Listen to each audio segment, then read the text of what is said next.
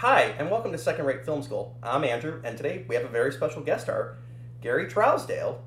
Welcome. Hey, thanks for uh, thanks for having me on. Yeah, it's great to have you on. Um, you know, for people, if you haven't paid attention to the thumbnail, I suppose, but you probably should have if you clicked on it. Um, Gary has been in the animation industry for decades. You know, has done a lot of great stuff. But the main reason we are here today is talk about the three movies you co-directed, which coincidentally all have anniversary um, milestones this year.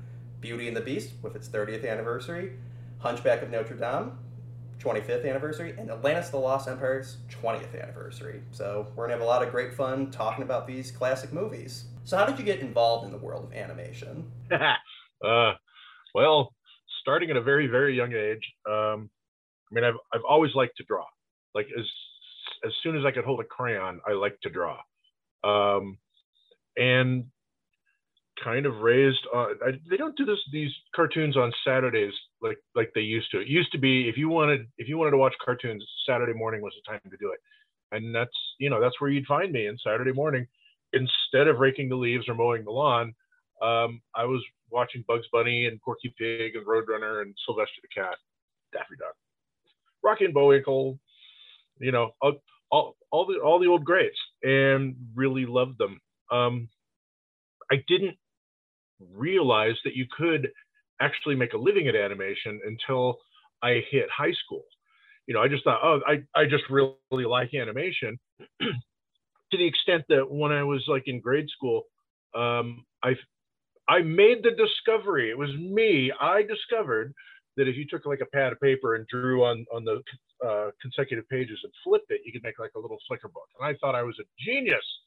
Um, you know, it had only been figured out like a hundred years before. Um, but yeah, so I I made like little flicker books of, of you know robots attacking cities and and you know dinosaurs and things like that. Um, and when I got to high school, uh, I went to a um, a career day was what they called it, where they had all these different people from uh, from from different professions come in and talk to students and there was a there was a girl from Cal Arts, uh, California Institute of the Arts, doing um, a talk on animation. I thought, oh, all right, I'll give it a try, you know. And I went in there and learned about Cal Arts and about um, you know just like scratching the surface of uh, that there's an industry of animation, you know, and it, it's not just Disney, you know, and Warner Brothers had stopped doing those classic cartoons, you know, like well, I mean, this is this is the late '70s, so um, you know, 20, 30 years before. Um, but uh, but so that's how I kind of got turned on to animation and steered in that direction. So yes, your general love of animation is now documented. Um, how did you find your way to Disney to begin with? It was a long and winding road. Um, at at uh, at Cal Arts, every uh, every year students make a student film that they uh, intend to show at a uh, at a screening at the end of the year. and back in the uh, in the early 80s, it was called the Disney Show because Disney Studios was pretty much the only animation studio surviving at the time. And there were little you know little ad houses and things like that.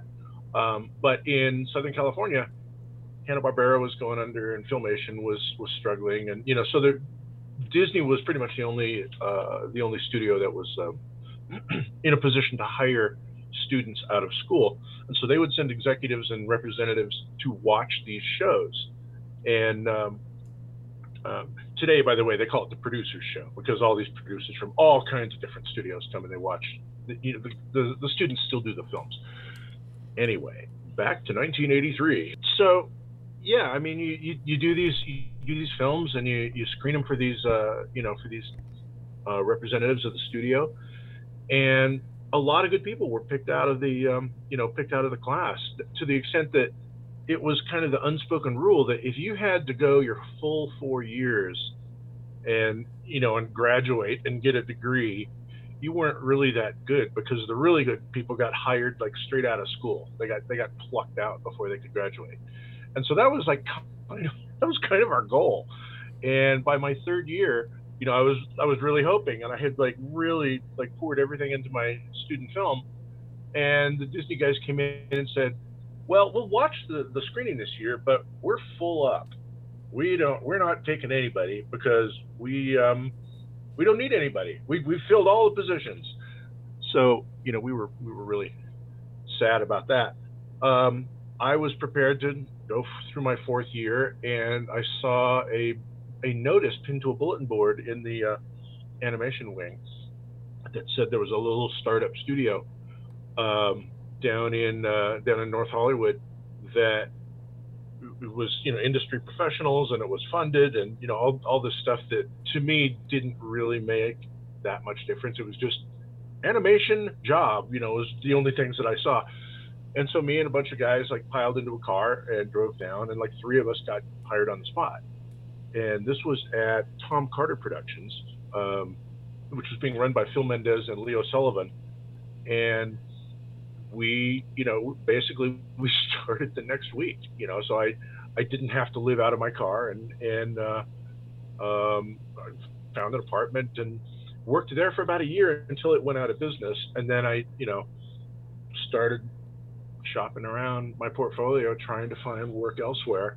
Um, again, nobody was hiring. And I've told the story before, but I literally had, um, wallpapered my, uh, my stairway in my apartment with rejection letters from studios. You know, from Don Bluth and uh, Kurtz and Friends and Duck Soup and you know all, all these places, and they were all very nice. And I was like, we really like your stuff. We just don't have any work. And I had one from Disney as well. You know that I had gone in and um, I had been given a tip that since the Black Cauldron was in production at that time and they were going to need special effects people to tailor my portfolio for special effects. So I did. And I actually spoke with Don Hahn. He was the guy who was doing the interviews at that time. And he said, Yeah, I really, really like it. Um, don't have anything. Uh, we'll keep your phone number and we'll, we'll call you when we do, which is something that you hear every time, you know. So you go, Okay, file that. And I eventually got a job as an illustrator for a little ad house down in Santa Monica, um, illustrating menus and flyers and, you know, special programs, things like that, for a chain of bars. Um, and about nine months later, I got a call there at at the um, at this little ad house because this is pre cell phone days, and uh, it was Don Hahn, and he said, "Hey, uh, are you still interested in uh, working on the Black Cauldron in, in uh, special effects?" I said, "Yes." Said, well, it's only a six month gig. You know, we're going to have to lay you off after that. And I don't think I hesitated at all because six months at Disney is like you've got Disney on your resume, and that opened doors at that you know back then. It probably still does. Um, so I said, yeah. He goes, can you start tomorrow? I said, no, I, um, I have to give notice, and you know I can't just leave these guys. But that's how I got into Disney, um, into the special effects department on the Black Cauldron. So you were just over 31 when Beauty and the Beast came out. Yeah. I'm pushing 30. I cannot imagine, you know, Disney saying, "Here, do our 30th movie." What was your feeling when you were like helm, elected to helm the ship for that? Well, I mean, it was it was it was a little less um, straightforward than that. It was um, um, we had known that the uh, that Beauty and the Beast was being produced in, London at the time. Don was producing it, and um, some some of the principals Tom Sito and Glen Keane and Mel Shaw, and you know, a, a, there were a fair amount of people that were in London working on it. And Don was trying to tempt us over there. It's like, hey, why don't you come on over and uh, and storyboard for us, and you know, do some gags, and you know, and we said, um, or I said, well, I had I had just bought a house. You know, I had um, my first son had been born like the year before, and I thought this is not a good time for you know, be like pulling up and, and flying to London. As cool as that sounds, you know, I'm kind of like, you know, sinking my first roots here. Um, so I was working on, uh, it, it, was called the development department, which development then meant pretty different than what it does now. I mean, then it was like, it, it was, we called it daycare because it was, it was artists and directors and, you know, people that, that they didn't know what to do with and were not assigned to a, a specific production, but they didn't want to fire them either. You know, they wanted to keep them, but but they didn't have any place to put them, so you put them in the development, you know, and and uh, our boss, his name his name is Charlie Fink, and he, you know, he's like this big energetic guy from uh, from New York, and he would come running into the room, and where all the artists are just like sitting around and. Uh, you know, just goofing off, and he'd come running in and he's like, "All right, everybody, drop everything. We're gonna do Mickey's Halloween," and then he'd leave. You know, that was that was it. That was the only direction we get. And so we're like, okay, um, let's see. Here's Mickey carving a pumpkin, and here's Goofy dressed as a Frankenstein, and you know, just like just start doing drawings, pinning them up off of the board. And a week later, he'd come running in and goes, "Drop everything. We're doing army ants," and he'd leave. Okay, uh, so we're you know we're doing like a mash unit with like dragonflies with uh, you know red crosses on them and, and like loading wounded bugs onto the stretchers and um, so you know that's how it went and we got uh, we got an assignment to help out with a troubled theme park uh, attraction uh, in epcot center. There was a, an attraction called cranium command and it was you know where you, where you go inside a, a, kid's head. And inside the head instead of like brain and blood and all that it's it's tricked out like a uh, like like a cockpit of a tank or a, or a fighter or something like that. The brain is divided into two halves. Your left brain handles the linear thinking analysis logic the right brain is the creative center home of the emotions and imagination from the command seat here in the cortex you'll run the whole shebang any questions no? Good. All right, you chickens, this is it. Let's scramble on the double. Move it. No, I know that. What now, Scuzzy? Taking a nap? Get your fanny and gear and hut up. Sir. Yes, sir. And there's a little animatronic character up there, and he's the driver. And you can see through the eyes. There's screens, and then there's like status screens for other parts of the body. Um, and they had done like a four and a half minute pre-show to this and had farmed it out to a place up in San Francisco who to their credit they were probably doing what they were told but they were being told by you know the the um, the ride designers and the executives at Metropolitan Life who are not known for their comedy sense so we um, um, were given that to like redo and we had like a week you know to like reboard it so Kirk Wise and Tom Sito and myself reboarded it and we pitched it, and they said, "All right, this is great, let's go." And through a series of circumstances, Kirk and I directed that. That was our first directing gig. Was this little four four and a half minute pre-show. So after that, um, then we spent you know better part of a summer in Orlando working on the main show because it needed help also, like redesigning and rewriting. We came home, we're like, "Whew, boy, that was something." All right, back to what what do we got now? It's uh, uh, Goofy of the Apes. So we're drawing Goofy as Tarzan and swinging through trees. And Charlie comes running in one day and he goes, um, come into my office. You know, so Kirk and I are called into his office. And this is like the beginning of December, like December 1st or 2nd or something like that. And we um, we go into his office and he goes, Can you guys be on a on a flight on Wednesday? It's Monday. Can you be on a flight on Wednesday to New York? You might get to direct Beauty and Beast. And we were like looking for the hidden camera somewhere. We we were sure we were being pranked. Um, we you know we had just barely wound down from from Cranium Command. You know, it, it had been like maybe two weeks, and we were like finally catching our breath again because that was a really breakneck, you know, production. And we found out that the um, the previous directing team had um, had been let go or had left, and they had brought on Howard Ashman and Alan Menken who I had worked with um, at, least a little bit on Little Mermaid, and we didn't screw up the uh, Cranium Command thing. So they said, "All right, these guys, these guys are it." Um, we were not their first choice, so it wasn't like they handed us this this thing. They they, they asked like two other uh, directors before us, who had both, for whatever reason, said no, and so we were we were like kind of the hail mary. It's like, okay, get those guys. So it was still and and even at that it, it wasn't um it, it wasn't like okay now you're the director because they didn't quite have the confidence in us they said you're going to be the acting directors you know we're to we're going to see how you do so the joke was well we're going to have to act like directors now so that's and you know six months later jeffrey katzenberg called us into his office and gave us his papal blessing and you know knighted us with a sword or a magic wand or whatever they do at Disney, and, and we were and we were real directors then.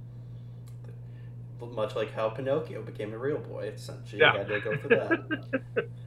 Yeah, the blue fairy looks way better than Jeffrey, but oh god, now I'm imagining Jeffrey Katzenberg in a blue dress. hanging from a rope. So with Beauty and the Beast, so this was the third time that Disney had tried to adapt the film, um, both times under the helm of Walt Disney, from what I understand. Was there like a lot of trepidation, like as you guys were continuing on, like how are we going to do this? You know, they struggled. The nine old men struggled with this. You know, how do we go forward with this? Honestly, we've never really even thought of that. I mean, we, we had heard, yeah, the, the, the Walt and, and company had tried it and, um, you know, hit, hit a roadblock or hit a wall somewhere.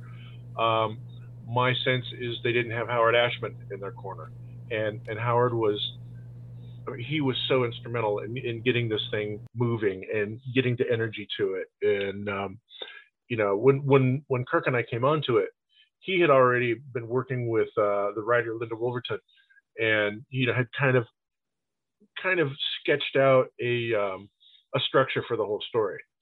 I mean, there was you know a lot of big gaps and a lot of details to fill in, but but he had he had kind of an idea of, of you know what what the story should be. Speaking of Howard Ashman's music, and kicking off with the first real question I have about the movie, we need to set the record straight here. Well, for nerds like me at least. When we did this as our musical my senior year of high school, my friends and I would hang out backstage and overly analyze the story. And there's one question that sticks out that I really hope you can answer. Again, just for nerds like me. How old is the prince? Because at the beginning of the movie, they say the rose will bloom until his 21st year. Then during Be Our Guest, Lumiere says, For 10 years we've been resting. So is he 11 or what? There was a, there was a lot of disagreement on this. Um, Howard felt very strongly that it should be a kid. You know that that the prince was a child when he was cursed, and Kirk and I really disagreed with that. You know, we we felt that this, and, and we got into like literal arguments with it. Kirk did a a, a, um, a character caricature of himself, just getting like flamed by by Howard. You know, to the point where he looked like a little burned matchstick. Um, but you know, we we thought this doesn't. A, it's a fairy tale. You don't need, um, you know, you, you don't need this this set number of years. You know, the, the- it's got to be ten years. It has to be his twenty first birthday. The the point is, it's when he finds true love. He's going to be a beast forever, as far as we know, um, until until the rose petals fall. That's your ticking clock. Is the rose petals, not ten years. So that was one of our arguments. Another one was so a little kid, you know, a, a, a 10 year old kid is a little shit for a minute and you're going to curse him and, and everybody around him. That seems a little harsh. And then, and um, we took it the step further. We extrapolated. And so this little kid is turned into a, a beast. And he's like, oh, God, I'm a beast. And he's running around, you know, we, we just had the picture of like Eddie Munster running around the castle. Um, you know, this little beast boy, like running around, tipping stuff over and crying and howling. And we said, this, it's not going to be sad or pathetic. It's going to be ridiculous. You know, we, it, it's, you just kicked a puppy. Um, so we tried to, you know, wean the film away from that hard and fast thing. But I mean, the lyrics of the song, which never got changed, 10 years we've been waiting, you know, that could have been four years. We've been rusting, needing so much more than dusting. Anyway, um, I mean, there were little things that we could do to, to fix it. The stained glass window, when you see the, the backstory, when you see the, the old woman and the enchantress, we intentionally made him older looking. He's maybe 16 or 17. That was that was in our, our mind. Oh, he's old enough to know better. Basically, it came down to we have to agree to disagree. Howard, you know, had his way and we had ours, and so it's kind of vague and confusing now, and that's why. Well, thanks for the clarification. That's I know, and and nothing is settled. no. Still, it'll be a great uh, story, and the idea of Eddie Munster. You know, get get Butch Patrick on the phone. What what does he do? Yeah, You know, yeah. We, we, can- recreate it. So some people have um, brought up how Gaston starts off as a jerk and remains a jerk, and some people have said it would have been t- potentially been more interesting to have, you know, as we will get on spoilers with Rourke in um, Atlantis starting off as kind of an agreeable guy, but she's just not interested in him. And then the midway from the movie when B starts turning kinder, he starts turning more monstrous. Was there a discussion to try and do a yin and yang with that, or we just want to be clear from the get go? He's a We, jerk. we kind of wanted to be clear. I mean, this this is fairy tale, you know. So you, you paint with a little broader brush. Um, also, uh, Gaston was uh, he was kind of a synthesis of of uh, characters from earlier versions. Um, certainly the Jean Cocteau version, and the you know the most famous version of the uh, fairy tale. Um, Belle had sisters. She had a couple of sisters, and they all and her sisters had suitors, and they were like vain and pompous and selfish and greedy and and but you know as as, as much as they were going after Belle's sisters, they, they had an eye on Belle as well. So we kind of condensed those guys into Gaston, and you know threw in a couple more dashes of jerk. Um, but I mean, he, basically Gaston's um, journey is just from from the local, you know, the local high school football hero, you know, that is like several years past high school, but is you know still swaggering around with uh, you know with with all the uh, the past glory, and and he's still you know good at what he does, but he's he's he's been a jerk, he's still a jerk, but he's basically a harmless jerk, and he gets worse, you know, and he he threatens to uh, to incarcerate Maurice, and ultimately he's he turns murderous, you know, at the end. So he's a jerk that gets worse. As we continue onward, once Belle is taken prisoner in exchange for her father's freedom, we do briefly see a moment where Belle pushes back against the beast, chastising for not at least allowing her to say goodbye to her father. In this moment, we do briefly see the beast show regret for what he's done, giving the first indication that he isn't just pure evil. So, how did you decide where and when to give moments like that to highlight the beast's humanity? Yeah, I mean, we thought we thought there had to be a spark in there from the beginning. He couldn't he couldn't just be awful all the time. Um, he was he was pretty set in his ways, but because nobody ever stood up to him, and and that was that was kind of the key. Is Belle stands up to him, and she stands up to him from the start, which takes him aback a little bit. It's like, oh, I didn't think of that, you know. And and for just a second, it's like, whoop, there's a crack in the door. There's a little bit of human in there, and then he closes it again, and she has to like keep opening it up.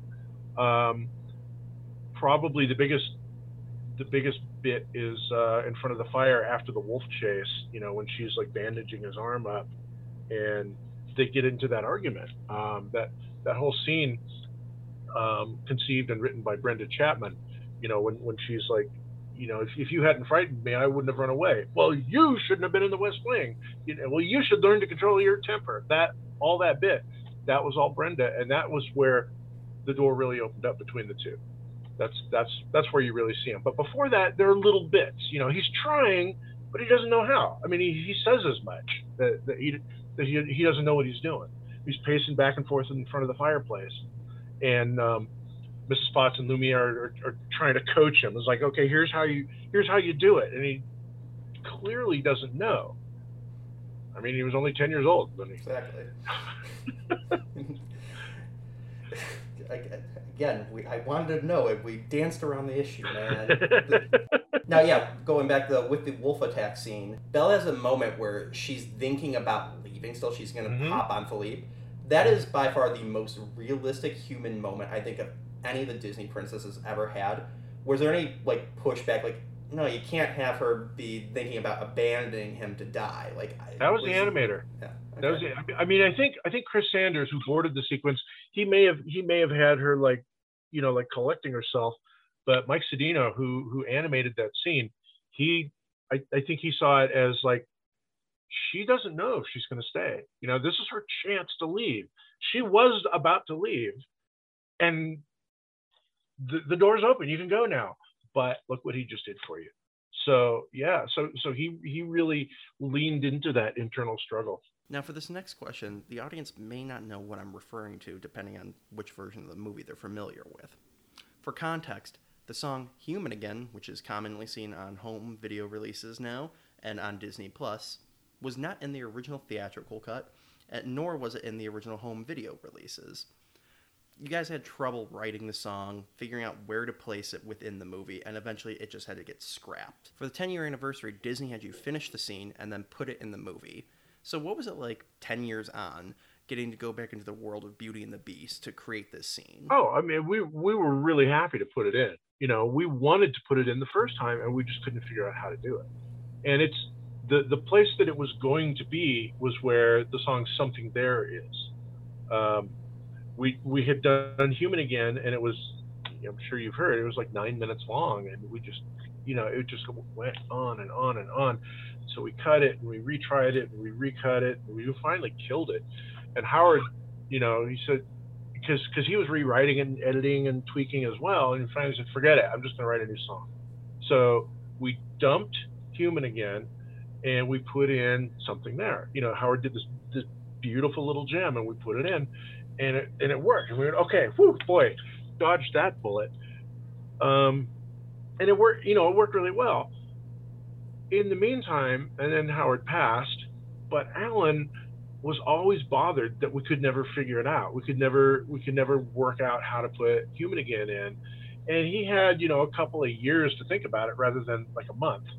And when he did the Beauty and the Beast on Broadway, he figured it out.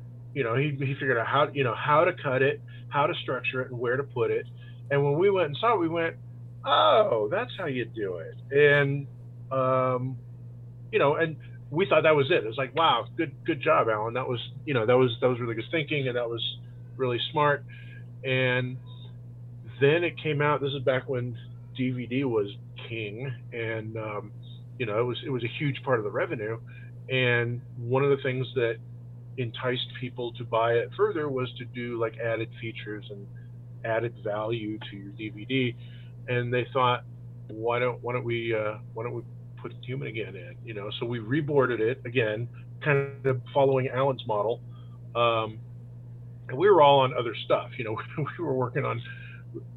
God, what were I think we were working on. Um, we were working on Atlantis at the time. You know, it, it was because I remember John Sanford uh, was was doing storyboards, and he was just like the inside of his head was just like ricocheting around. It was like because he had he had um, Mushu from Mulan, he had Cogsworth, um, he had one of those you know Atlantean sub pods that you know swam around in. Uh, against against the, the, giant leviathan and they were they were all in there and he's, he said this is what, what my head is like right now so people like being called from other productions, you know, where they were focused, being called back onto uh, onto Human again, um, and we were allowed to fix some of our more glaring mistakes from from the original. So that was also nice. That was that was our added value.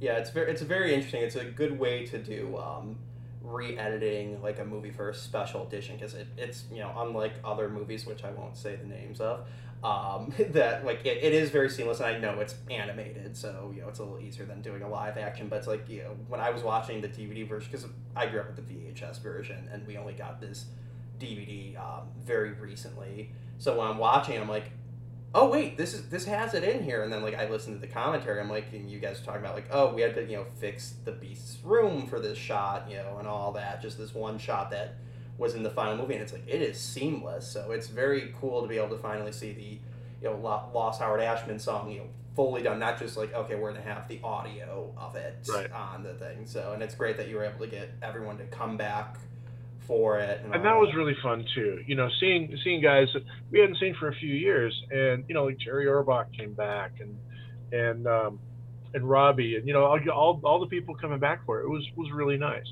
And then obviously, you know, we're gonna talk music about this. Obviously, the famous dance scene. So, I have to I had to write this down. So the dance scene had the first ever fully rendered and textured 3D CGI moving backgrounds.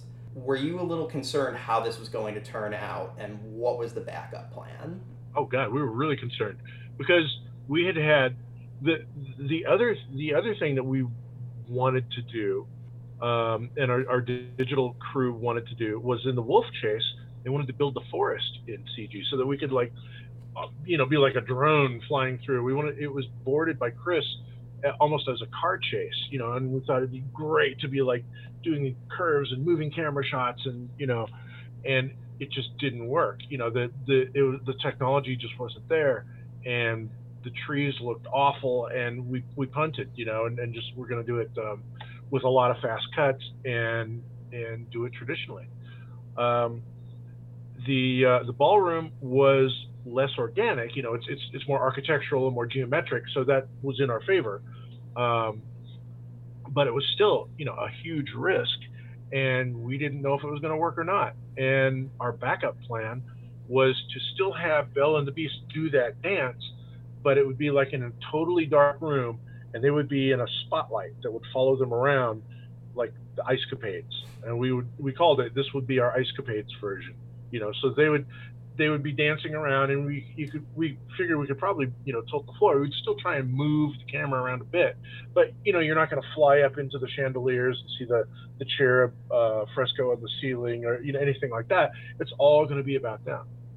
Um, fortunately that did not come to pass and and and the the ballroom worked yeah, and I mean, even 30 years later, like, it still looks phenomenal. I was, like, ready to be like, okay, you know, let's see what this CGI that's 30 years old looks like. And I'm like, damn, it freaking looks really good. And I saw it on the big screen because it lined up for our play when we did in high school for the 20th anniversary, which makes me feel old, starting to feel older now. 3D, and it's like, wow, this is truly amazing. Like on a big screen, seeing this still years later. My my theory on that is the reason it holds up so well is because you're not looking at it as much. You're looking at the characters you know, the characters the characters are anchored to the ground and they are they're moving. I mean, we had the best animators in the world working on that scene. James Baxter, who came up through uh, Roger Rabbit, and you know was he.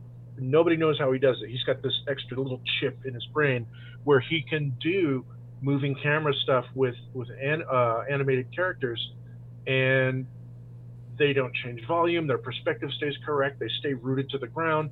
Um, you know, as as if, and, and it looks totally natural. Um, and so he, based on we we did do like a wireframe with a couple of geometric shapes. I think it was like a cone and a cylinder. You know, that were just like moving around so you could see their perspective. Um, and we gave that to James. I don't know if he used it at all. There were a couple, you know, cleanup people that used it. And there's uh, there were a couple backup animators that might have used it, but I think James just went straight ahead, and he led, and then Glen followed up, and uh, you know did Beast, but I mean James basically animated the whole sequence, and then you know uh, Glen went in and like worked on facial expressions and you know certain stuff that he he felt strongly about. But you're watching the characters, you know, you're watching these because this is the high point of the emotion of the film as well. You know, everything has been leading up to these characters falling in love, and it's it's in this you know they're they're dressed up and they're dancing in a really nice way. You know the the animation is really good, and you're watching that. By the way, the the the room is moving around. You know, so you see that and you go, oh wow, that's that's really cool. But I think you're watching the characters more than than the background because I think if you really looked at the background, you go, that's just flat texture mapped, and that's not that great. But it's, but it's, again, I mean, that that was to our advantage. It was a big flat, you know, flat floor, tile floor, and and cylinders, and you know, like simple geometric shapes that we could uh, that we could make work. So the movie is now finished, and very quickly, acclaim came pouring in for it. It smashed all box office records for an animated movie was the first animated movie nominated for the Academy Award for Best Picture. Overall, the second movie Disney had nominated for Best Picture ever, first being Mary Poppins. Won the Best Song that year with Beauty and the Beast. And then, on top of that, was the first animated movie to win the Golden Globe for Best Picture for music or comedy. So, what was going through your mind as this was all happening around you? It, was it was kind of crazy, you know. I mean, we um, er, earlier on in production, um, our art director Brian McEntee had said, you know, you guys are going to make hundred million dollars with this, and we laughed at him. I mean, we literally laughed at him because no animated film had ever done anything like that. The the most anything had done uh, was Little Mermaid. Before that, had done like 86, and that was like through the roof for animation. Normal animation total gross was about 35, 32, something like that. Oliver and Company did over 50, and that was like a smash hit. Little Mermaid just like broke all records. So when Brian said you're going to make 100 million, we're like, no, that's that's not going to happen. Um, and then um, you know when it when it came out, and there was buzz, and it was certainly encouraged by the studio that this might this might be, you know, this might be good enough for some awards. Um, one of the one of the ways to you know kind of get that buzz going was the New York Film Festival, where um, it was it was decided to send the film in a in a deconstructed state, in a as a work in progress, you know, so that there were there were color scenes and there were um, pencil like cleanups, and there were roughs and there were storyboards all cut together, like you know, kind of like how the films are actually put together. When okay, this this whole section is done it can move on. But this section here is, you know, still under construction. This one here, barely out of script. We've got some storyboards on it, but you cut it all together to see how it flows, and that's what we presented to, to New York, and people went nuts for it. We we were nervous as hell. You know, we thought you, you're like a magician showing your trick. You know, it's like, no, we didn't really cut her in half. There's there's mirrors here, and she's all curled up, and and you, who does that? You know, you're not going to well, Penn and Teller do, but they, but they still uh, they still kick ass. Um, so we were, you know, we were nervous about that, and when it went really well, that's that was kind of our first like real eye-opening, like maybe we have something here moment. That oh hey, um, then people started talking. You know, you'd hear it on the radio, and you'd hear it on, uh, you know, on like critics shows. They they talk about it, and uh, it went to the Cannes Film Festival. Um, didn't you know? I don't I don't think too many animated films have done that before, if you know, if any. Um, and then when it finally did get nominated, we were like, you know, everybody was was up at. We're all uh, in the West Coast, so it's like 5:30 in the morning here when uh, uh, I think it was Karl Malden uh, um, read the uh, read the nominees that year at 8:30 in the morning New York time, and we're all sitting in front of our various televisions at home in pajamas and bathrobes and and uh, trying not to cheer too loud to wake up the kids. Um, so yeah, I mean that it it, it kind of had a snowball effect, you know, from like from like the little beginnings, like like whispering, like is this going to make a lot of money, to seeing people react to even in its in its uh, work in progress stage, to like you know hearing the buzz. It's like wow. So when it when it finally you know when when it went to the when it went to the Oscars, um, we'd been prepped a little bit. You know, we'd we'd, we'd uh, it, it wasn't a bolt out of the blue. There'd been people whispering about it that we'd been hearing. We didn't always believe it, but but it was there. And then Silence of the Lambs came and kicked our ass. I mean, if you're gonna lose a movie, right? The there were some good movies that year. That was the year of JFK. Um, I mean, there was there were some really good movies. I mean, I truly feel bad for the people who like were nominated for best song when you took three of the slots. Like, oh damn! Like Disney had to be excited. Like, we're bound to win. Like, we have like, three of the slots. Yeah, Alan Alan was red hot for years. All right, and then finally with Beauty and the Beast, hard hitting question. So it's not just with your version; it's with any version. But obviously, being the most famous version of the story, um, you become the kind of face of it. What's your response to the often touted, touted criticism of it being just a Stockholm syndrome story? Um, you know, we, we just we just talked about that not that long ago. Um, you know,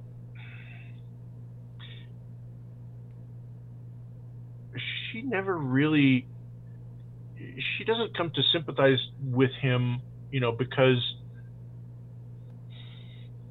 she sees she sees what's inside him, right? I mean, she's she's not like going over to his side, uh, which I, I, believe is what Stockholm syndrome is. It's like um, a, a, victim suddenly becomes, um, yeah, t- turns into basically what what the oppressor is.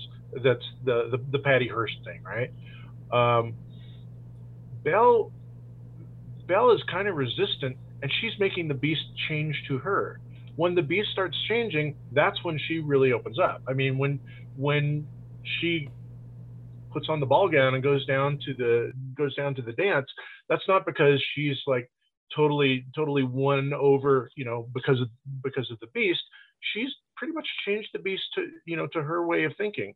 Um, he's his transformation is all but complete. If she hadn't picked up that mirror and seen, you know, seen her father stumbling around in the mud and the snow and everything, the movie would have been over right there. You know, she the the human transformation would have been done, and the transformation was mostly the beast.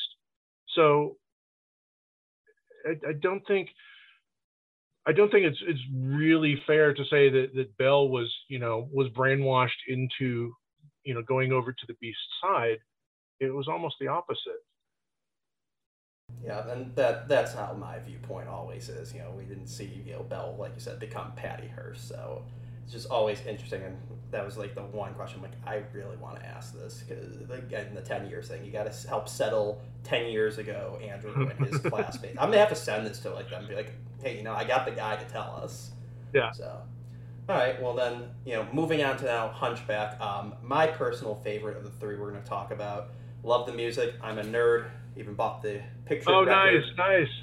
I can now take this off of my lap that I've had for the past 40 minutes. Uh, so, starting off the movie, we get a flashback origin story of Quasimodo, which differs from the novel's origin.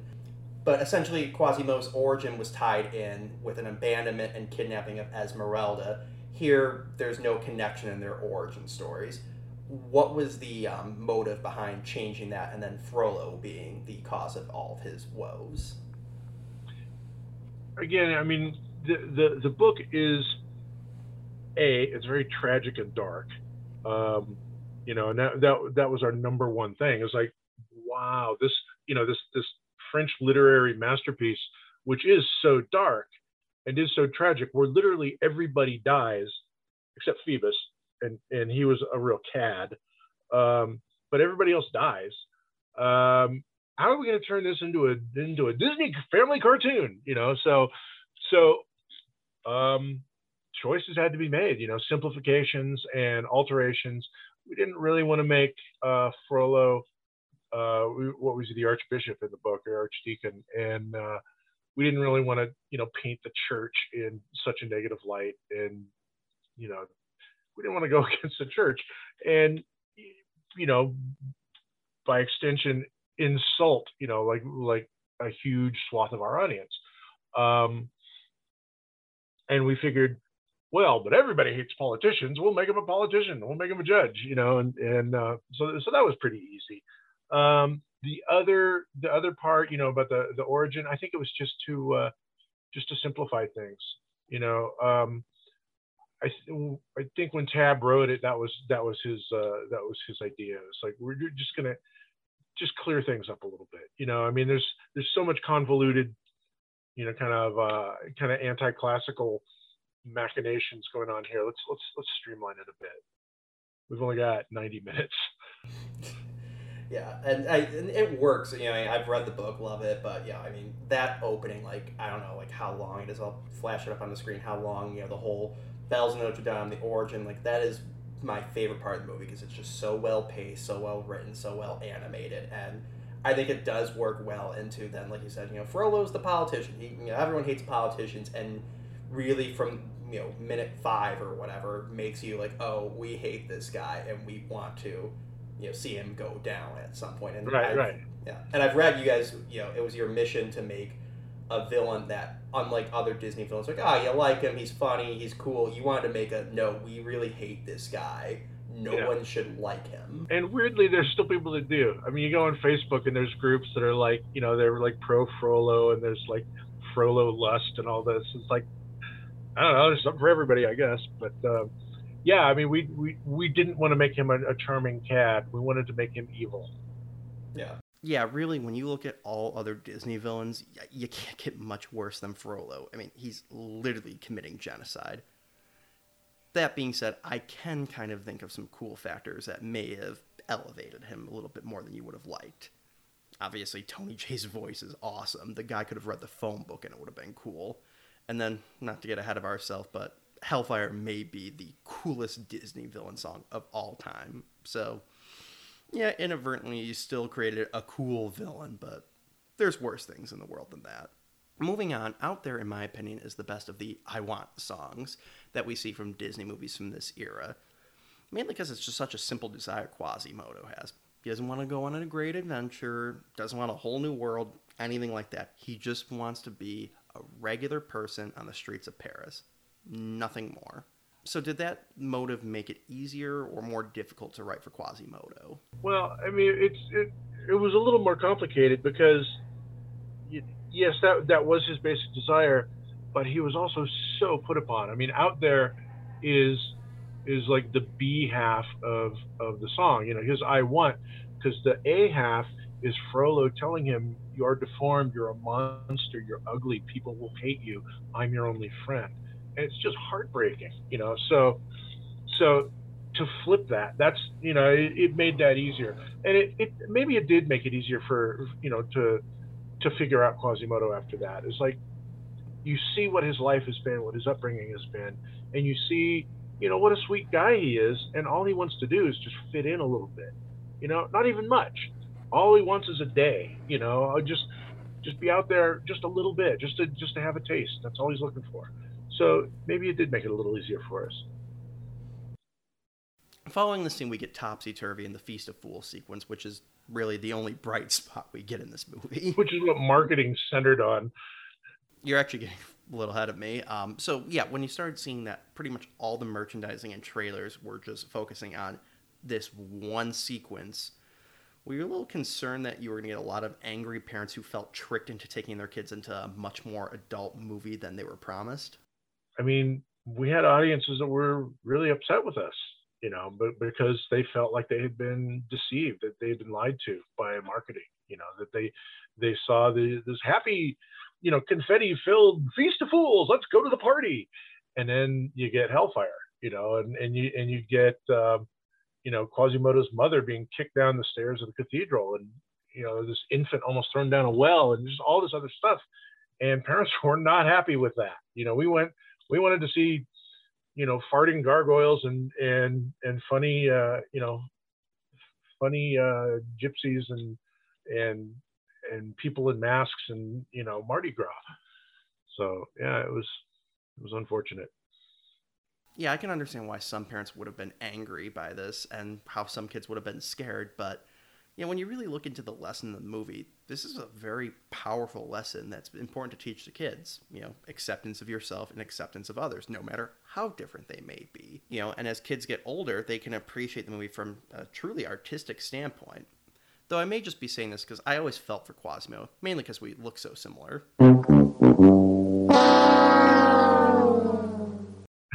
um, but no, it's like, even though yeah, like I remember seeing the trailer, be like, oh look, topsy turvy, and it's like, yeah, it's like, oh great, genocide. Um, it's just yeah. so well, it's just so well made of a movie, and a lot of people though do push back on um, the gargoyles and some of the goofier aspects now, I've always found it very interesting because the gargoyles are c- criticized for their hammy nature.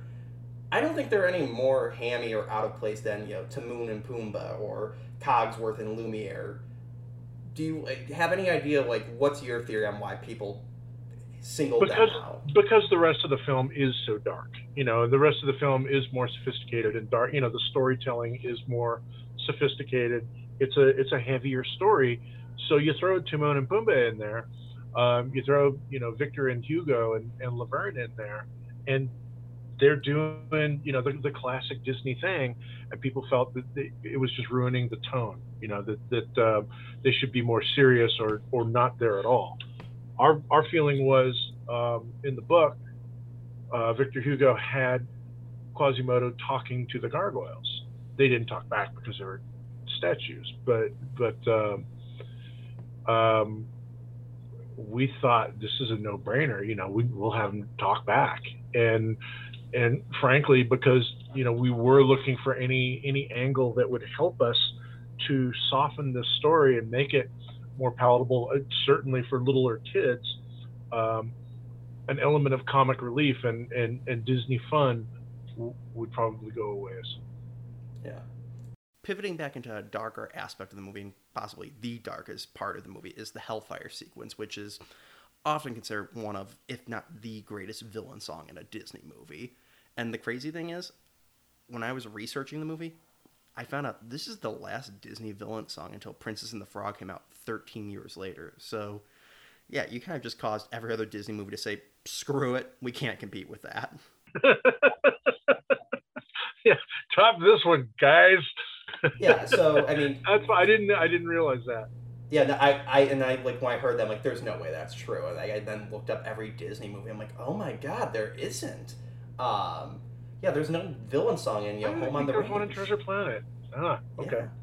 Yeah. Um, yeah, Rourke doesn't get a song. Well, there's um, no songs in, in Atlantis. Yeah, and we'll get to that. But um, yeah, so obviously Tony Jay's singing, the orchestration, lyrics, and then you know the stellar animation. What was your reaction seeing it for the first time when it was completed? When when it was completed? Yeah. I you know I don't think there was ever one minute when it was like all done and we went oh there it is.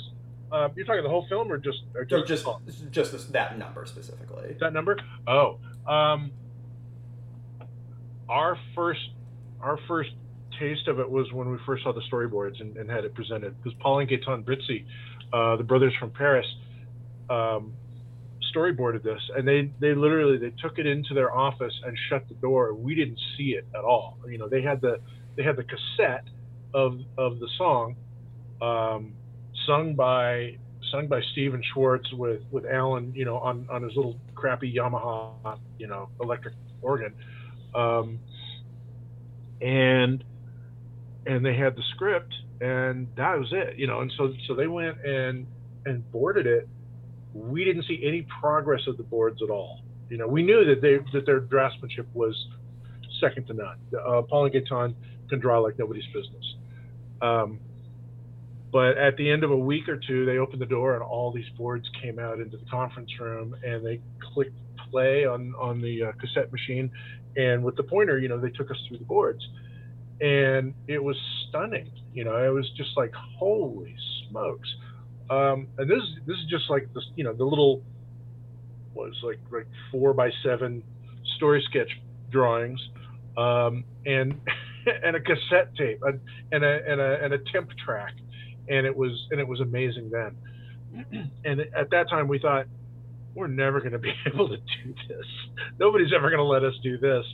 Um, and we presented it to um, uh, Tom Schumacher and Peter Schneider, and they both really liked it, and they were really behind it as well. Like, you know, we we've got to make this, you know, and they were gonna they were gonna push for it with um, uh, Michael Eisner and Roy Disney, you know, and said this is, and Roy was really behind it as well.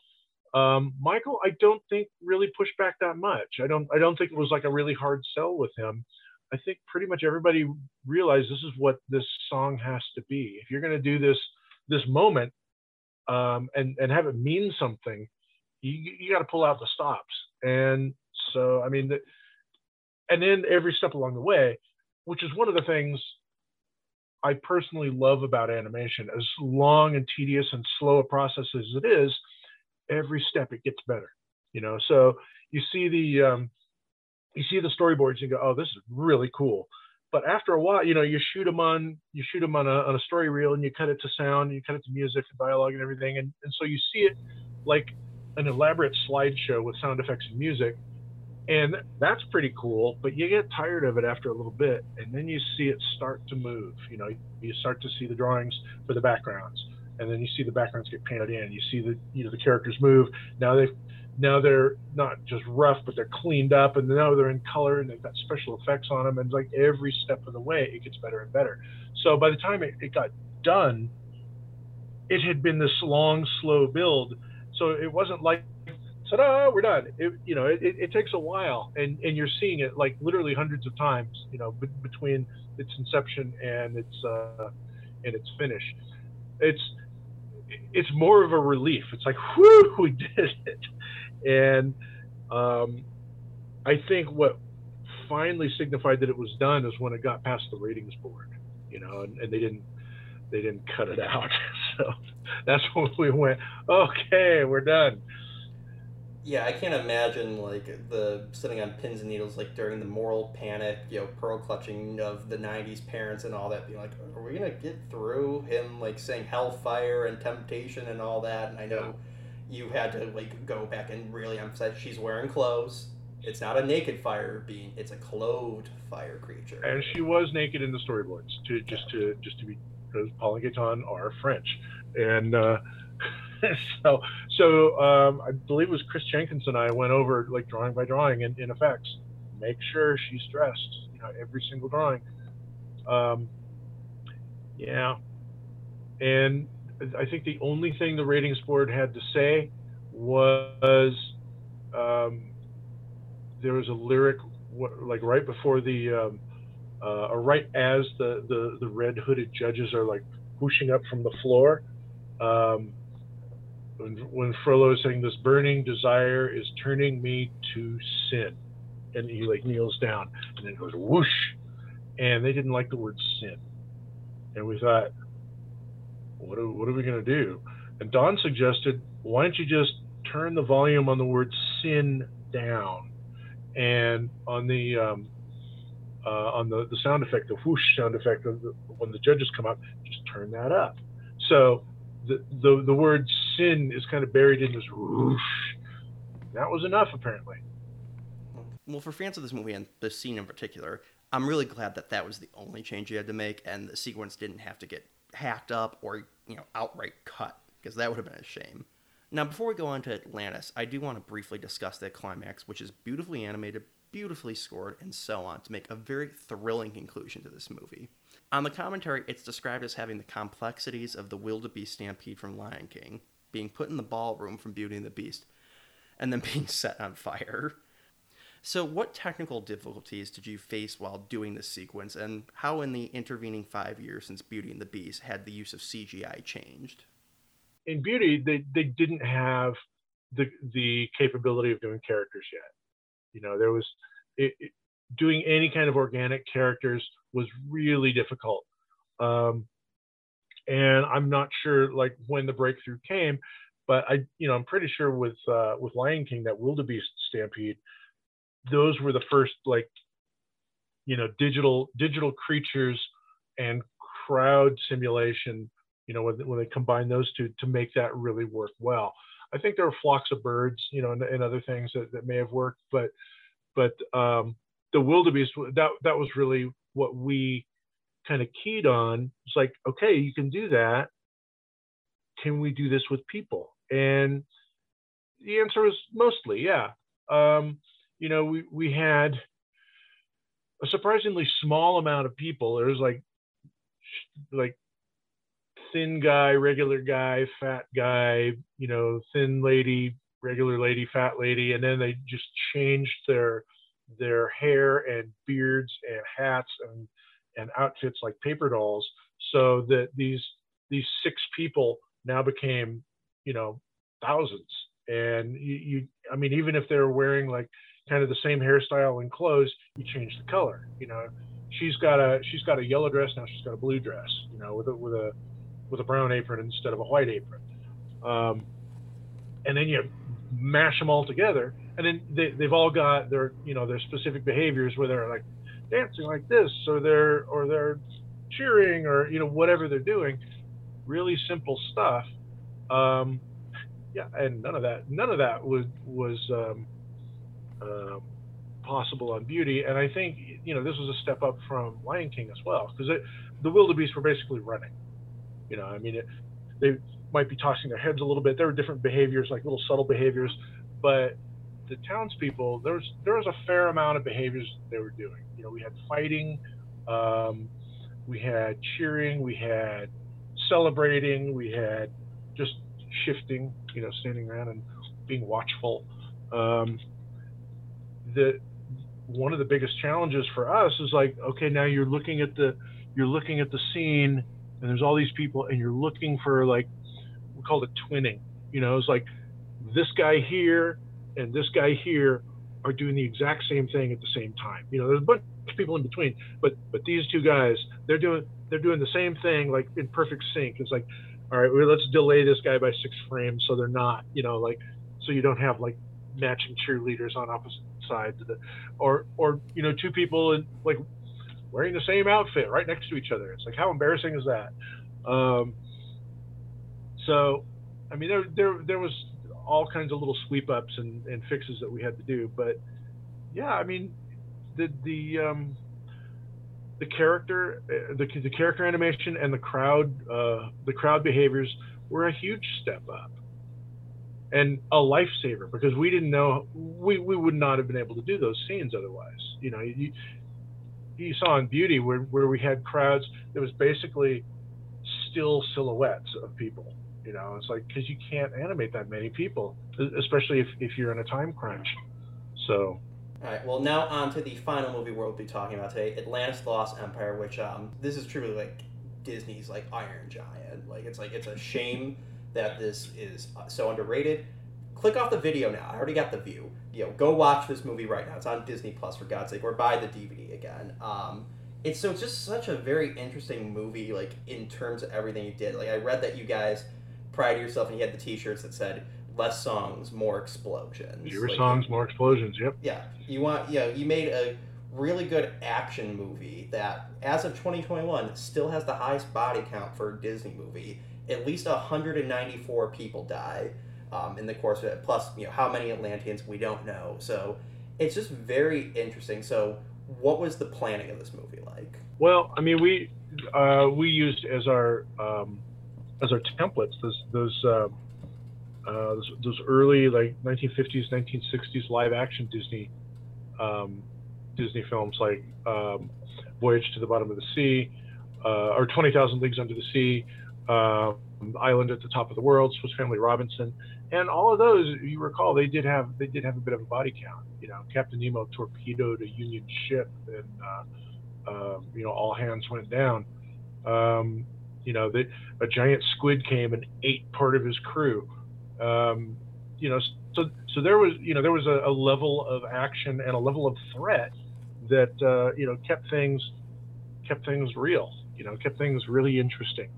Um, so that, that I mean that was what and as as we were going with the story and you know we knew that okay there's going to be treachery and, and betrayal and backstabbing and fighting you know so so taking that with our time period and our uh, you know the, the, the the kind of gear available at the time um, yeah it went um, it's just kind of how things worked out it's just all great. And you know, one of my favorite aspects about the movie is how the team are turncoats. They become bad guys at one point, which as a kid surprised me, and as an adult, I can really respect how there's a much more nuanced approach to their characters and their motives.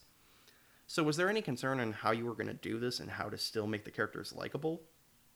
They, were they weren't actually turning coats. I mean, they were doing their job. This was their intention the whole time. Um, their their um, you know they're they're on a they're on an expedition like many others. You know, Vinny suggested that uh, you know, we the tomb raiding, you know, that that kind of stuff, where they they would go and had no qualms about you know kicking in doors and, and stealing stuff. There just weren't people in, in most of the others, you know, and and so that was an unfortunate uh, complication that didn't bother Rourke or Helga nearly as much as it as it bothered like Vinny and Moliere and Audrey and Sweet and you know our, our, our favorites who started out with uh, you know with the intention of going through with their mission, but recognized the human element and you know if there was a turncoat element, they turned coat against Rourke. Yeah, that actually leads me to my next point about Rourke, Helga, and then Rourke's men and their designs and how that impacts the climax of the movie. First, I appreciate that you were very careful to whittle down the crew to our main heroes, Rourke, Helga, and then just mercenaries in gas masks, literal faceless bad guys. We don't have to see any of our heroes now killing the sailors in the Donald Duck style um, uniforms we see at the beginning. It's just the faceless mercenaries, which, when you look at their uniforms and then think everything's on the up and up, look a little reminiscent of the American doughboys from World War I in the style of their helmets. But as we go further into the movie and start realizing that they're the bad guys, you do notice that the fringe on it is slightly lower, skewing over into German helmet territory from that era. You know, that really plays into Milo's accusation that Rourke is just going to sell the secrets of Atlantis to the Kaiser. Then with Rourke himself, throughout the movie until the final act, he's actually a lot nicer to Milo than literally the rest of the crew. The crew shows contempt for him. They're pranking him and just being all around asses to him. Meanwhile, Rourke does have the this guy really doesn't know what he's doing. He's kind of an idiot, but he seemingly has respect for Milo's knowledge and its importance to the mission. Heck, he's ready to fully cut Milo in for his part of the treasure and make sure he gets the acclaim for being the one to discover Atlantis. He's not some mustache twirling villain who's like, oh, you got me here. Now I'm taking all the credit. I'm going to leave you here even though you've done nothing to me. It's only when Milo literally swats his hand away that Rourke is like, okay, now you're no use to me. Now you need to get out of my way. Now I'm going to be hostile towards you. You know, a lot of this obviously comes from James Garner's performance, which, of course, how can you have a bad performance when it's James Garner? But the writing itself also makes, I think, Rourke one of the most unique and nuanced villains in a Disney movie. And somehow transitioning to something even more nerdy than that, um, you guys created an Atlantean language for this movie. So, what was that process like transitioning from we just don't want this to be scribbles on the wall to this is a full on language that you could speak and write in? Well, it was it was, several uh, it was several stages because um, um, the linguist that, that we worked with, Marc Okrand, who is a real linguist. I mean, he is an actual Smithsonian linguist who happened to work in Hollywood before, you know, doing the, the Klingon language and the Vulcan language um, for for the Star Trek franchise so he had you know kind of an affinity for making this stuff up but it was always grounded in basically science you know and whenever we talked to him we felt like we should be getting college credit because it was like so fascinating all the time. So he started with the spoken language. Um, pronunciation he said it's up to whoever's recording it you know whoever and that was he said that was our rule on star trek. When you're doing klingon and he didn't provide a pronunciation guide it's like the actor who who said it first wins. You know, that's that's how you pr- pronounce it now because because he said it there. Um, so that's I mean he he had he had some idea on some of them, and this this should be pronounced like a like a ch and cheese, not this not not a German, you know, ch. Um, so um, he started with the spoken, and then we went to the to the written. Um, and he didn't actually come up with the letters himself, but he came up with the structure and and you know the kind of the background. And then we had artists who were doing all the uh, um, the letters basically. Uh, the the they're not hieroglyphs, but yeah, the the letters. And then he gave us a, a grammar structure and you know like how how they should be written, how the how the alphabet should behave so it took a it took a while. I mean, it, it was a it was a process. And then you know, then for recording, we had a um, we had a, a dialect coach um, working with with Cree for uh, um, for Kida. I don't think she worked with Leonard that much. I think Leonard was a quick study and just got it. Yeah, obviously great um, overall. The final action scene and when Rourke is transformed, like scared the shit out of me as a kid and all that. You know, so th- so thank you for that. All right, uh, that's, that's, that's what we're after. Yeah, uh, seeing veteran actor James Garner turn into a monster. Uh, so Atlantis though was the most uh, was um, unique compared to the other two movies for you as well because this is the only one where you actually worked on the sequel directly. You did Atlantis um, Milo's Return um, what was that like going, obviously, to a much lower budget for a direct-to-video kind of backdoor pilot? What was working on? We didn't. We didn't actually work on that. I mean, that that was like a kind of a, a parallel split. Um, Kirk and I. IMDb lied then. So IMDb, IMDb is a liar. Um, yeah, we didn't we didn't work on it there because they were doing the they were doing the TV uh, uh, thing, and I think they had already started it. You know, they had started the ball rolling while we were still on production of, of the feature um, because confidence was high. They thought, oh, this is going to be really good. Um, we'll do we'll do this TV show. Um, we were appraised of the idea. You know, it was like like Milo and his crew are the kind of like the X Files, you know, gang that are going out and and debunking or proving, you know, various uh, various legends, like historical legends. And we thought that's a pretty cool idea. Um, you know, I'm sorry it didn't it didn't go any further.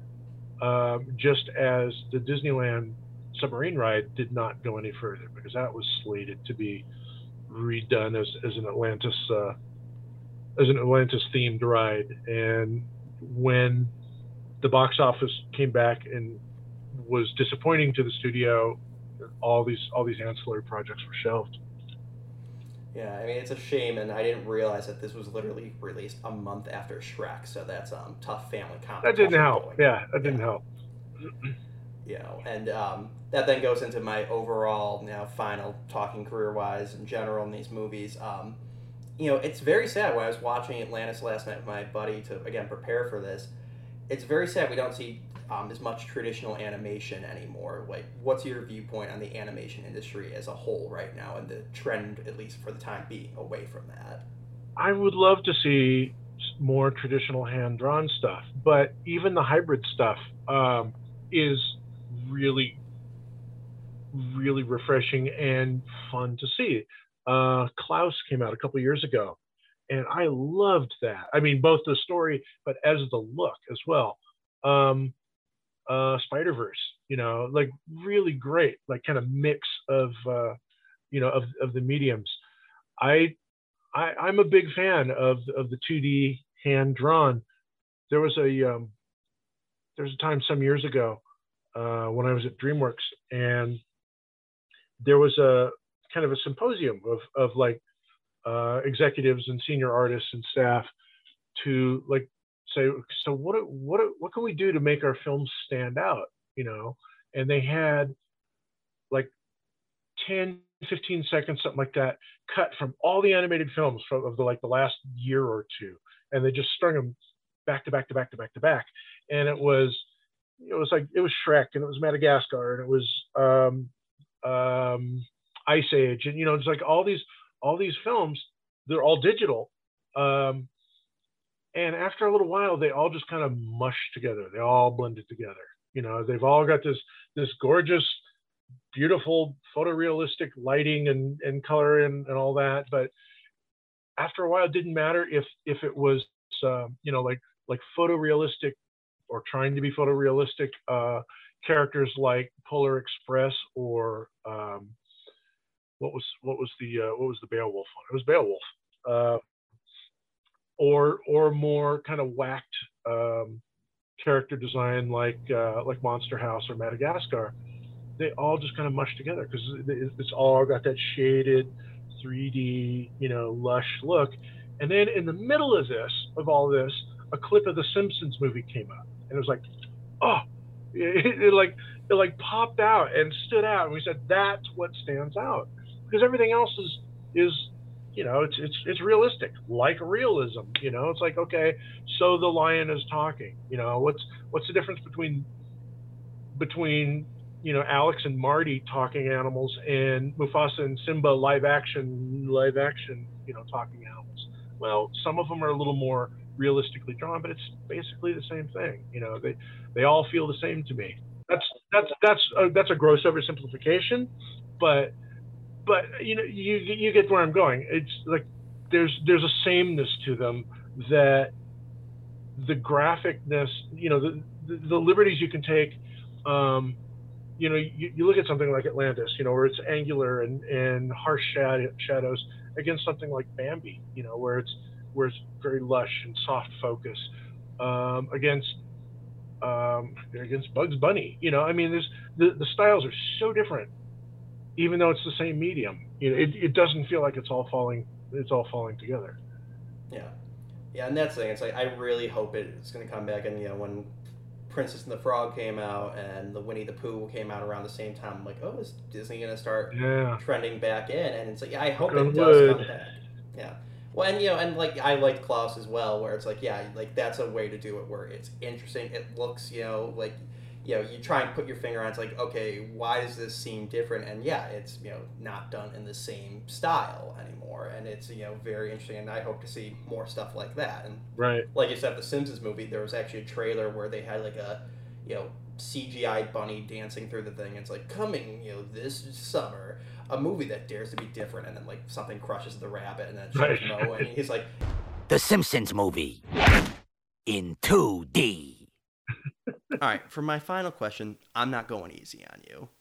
Tell me, of the three movies we've discussed, do you have a favorite? I've been asked this question before, so and and I, I, want to get the answer though. basically I usually dodge it. Um, you know, I everyone is my favorite when I'm when I'm working on it. You know, I, I, every, when I'm when I was on Beauty, it was like this is the best crew, this is the best movie, everything's the best. Moved to to um, Hunchback is like, oh my god, different crew. You know, a lot of a lot of the same people, but a lot of different people as well. This is the crew. This is like this is like the top right here. Same thing happened on Atlantis, and you know, I I equate it to like trying to choose which is your favorite kid. You know, you you don't you don't have a favorite child.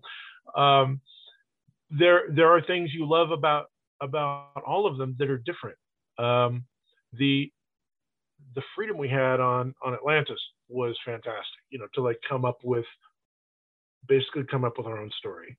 Um, you know, when when Don approached us and said, if we're if we're going to make a uh, if we're going to make another movie, we're going to have to think of what it is ourselves and tell the studio before they tell us what what to do, like they did on Hunchback and Beauty, which none of us had any you know qualms or complaints about, but we didn't want to do another musical and we didn't really want to do another fairy tale. We wanted, as they said, we wanted to do an Adventureland instead of a Fantasyland movie. Um, Hunchback it was was gorgeous. I mean, the music and and the the sophistication of the story. Beauty, you know, it's your first love. You know how how can you how can you not how can you not like that? Um, as as rushed and as hurried and as pressured as we were to get that out, everything fell together. You know, and it, so it was, so it was great. So yeah, I mean, all of them all of them are my favorite, uh, but for different reasons. It's like whatever's on whatever's on the screen right now, that one's my favorite. All right. Well, that's good to hear. You know, my parents do have a favorite kid. Me, unfortunately. So I was hoping we'd be able to get you. Smothers Uh, Brothers thing, huh? Yeah, exactly. Mom always liked you best. Exactly. So, um, well, thank you very much for coming on. As an animation lover and big fan of these three movies, it's been great to have you on. I'm sure all the fans will love it too. So, you know, we'll see you in 10 years for the 40th anniversary. Well, thanks for having me. Um, it, it was a pleasure to be here. I really enjoyed it.